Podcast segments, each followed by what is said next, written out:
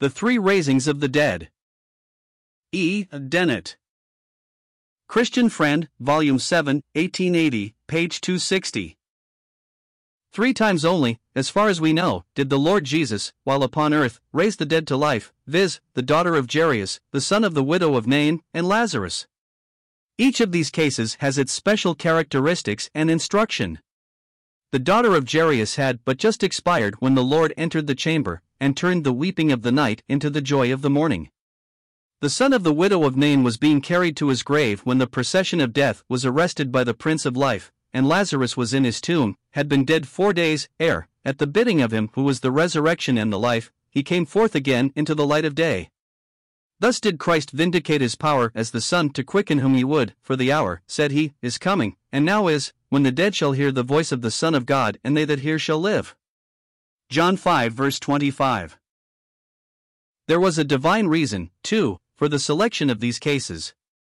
Had the Lord raised only the child of the Jewish ruler of the synagogue, infidelity, in its shameless presumption, might have questioned the reality of the death, and so also in the instance of the son of the widow. The case of Lazarus, therefore, was of another kind, one whom death had claimed, and retained for 4 days, so that even his sister exclaimed, Lord, by this time he stinketh. But he who stood by the grave had life in himself, John 5 verse 27, and was about to die, and rise again, that he might be Lord both of the dead and living. Romans 14 verse 9.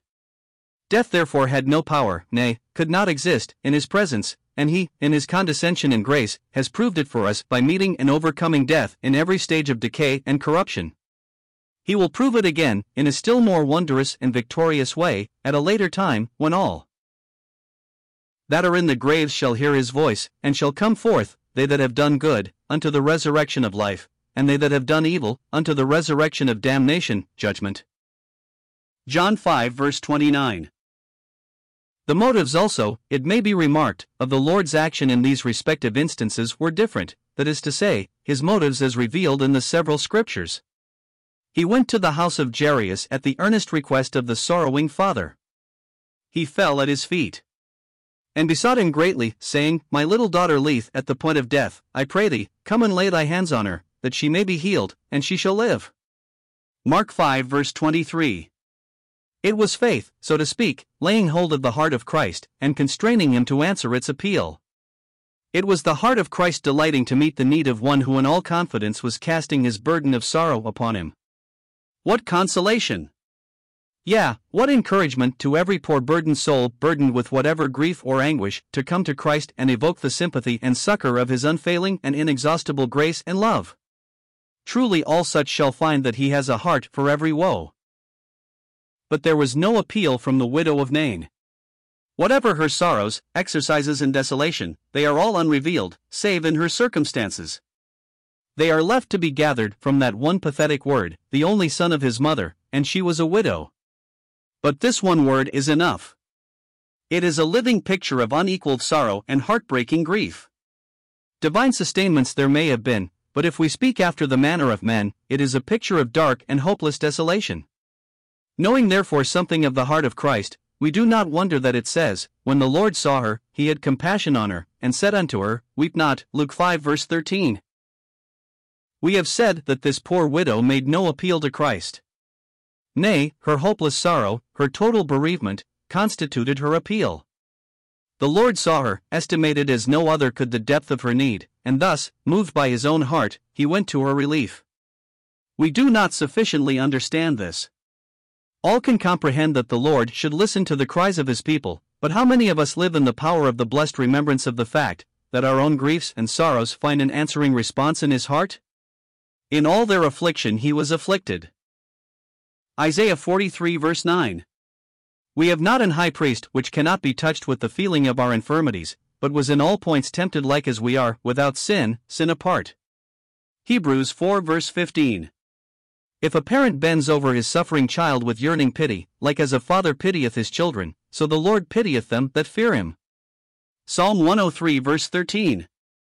Some who read these lines may be lying on beds of pain and affliction, others, bereaved, may be weeping over their dead, and others again may be mourning over those who are dead in sins. Surely, then, it will be a comfort to all such to remember that he who, when he saw the widow of Nain following the bier of her only son, had compassion on her, has the same heart for their griefs, that he stands by them with infinite tenderness, waiting both to succor and to console.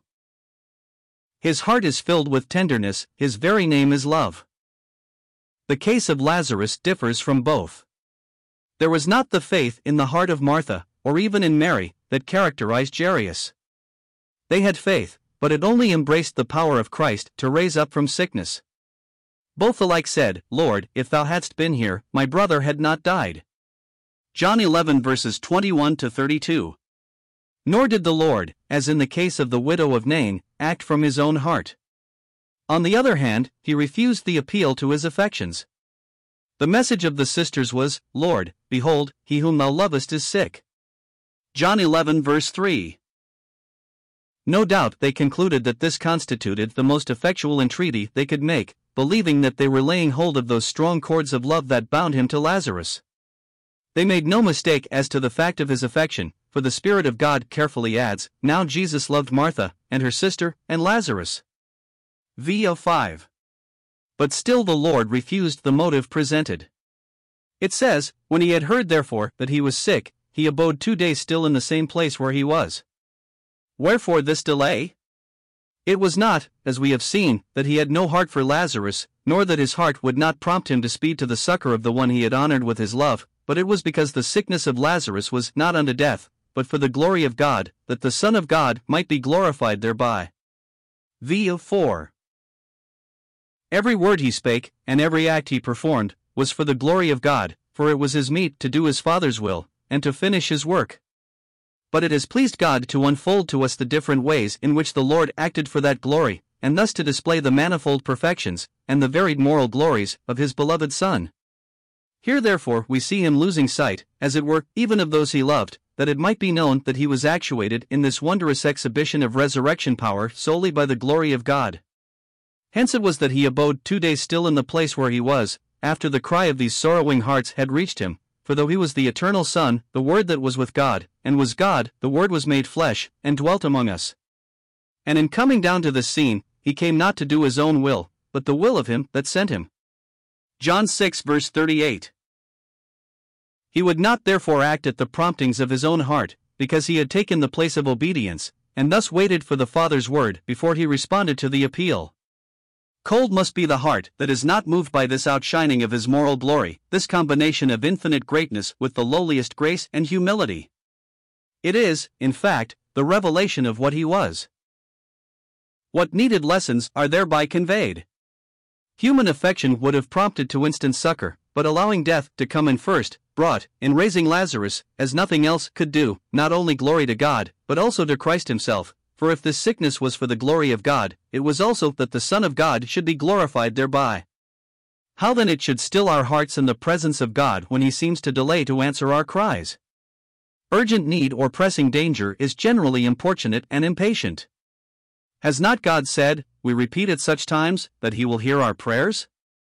How then is it that we have cried in vain? Ah, no!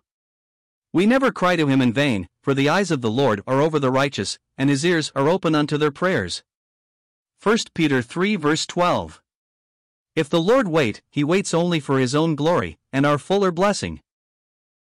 Martha and Mary would naturally conclude that if Lazarus died the case was hopeless, for they had not counted upon resurrection power.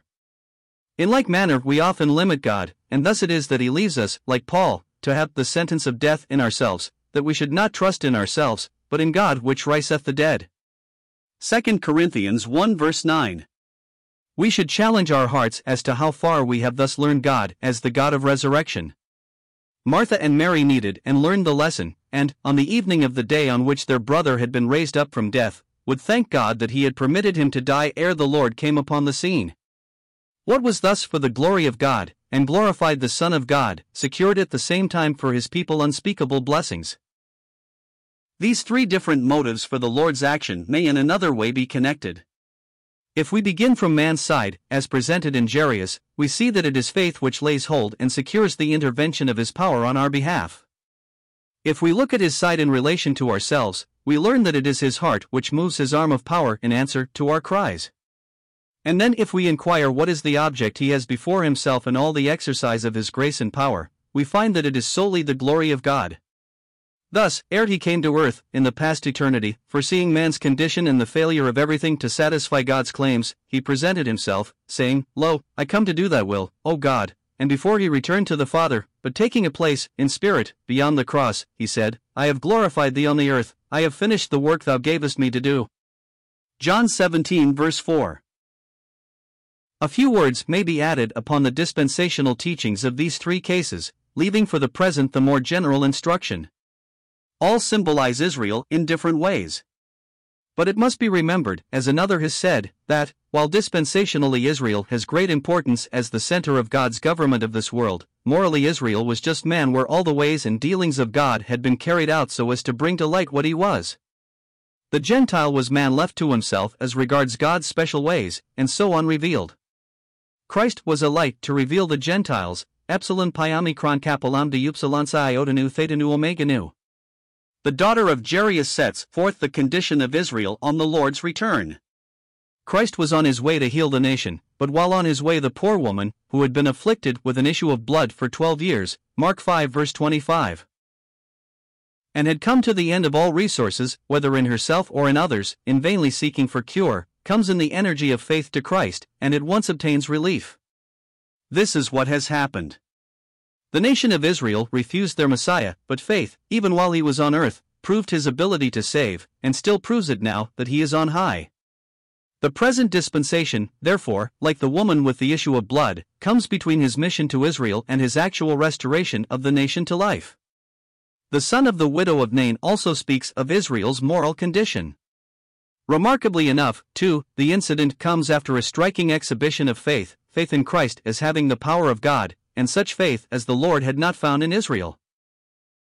Luke 7 verse 9.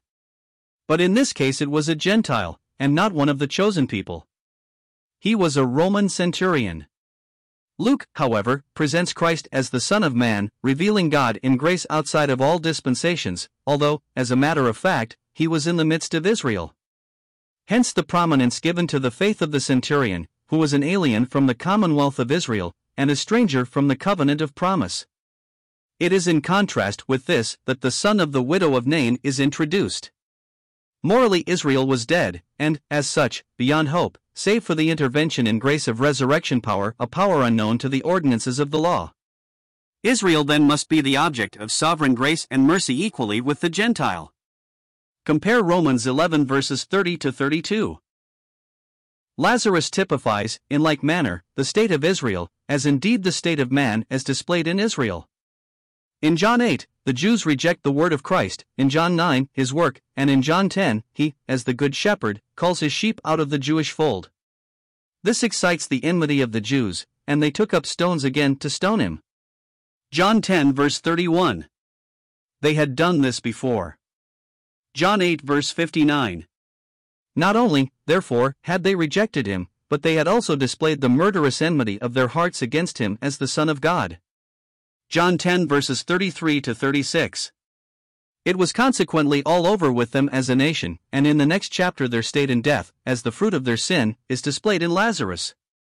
They had sought to stone Christ as the Son of God. God testifies to him in this character in the resurrection of Lazarus. This sickness is not unto death, but for the glory of God, that the Son of God might be glorified thereby. Moreover, if Israel is dead, the question is, can these dry bones live? If so, it can only be by the sovereign exercise of resurrection power and grace. And this is what will take place, for thus saith the Lord God, Behold, O my people, I will open your graves, and cause you to come out of your graves, and bring you into the land of Israel. Ezekiel 37 verse 12. Oh, the depth of the riches both of the wisdom and knowledge of God! How unsearchable are his judgments, and his ways past finding out! For who hath known the mind of the Lord? Or who hath been his counselor? Or who hath first given to him, and it shall be recompensed unto him again? For of him, and through him, and to him, are all things, to whom be glory forever. Amen. Romans 11 verses 33 to 36. E. D.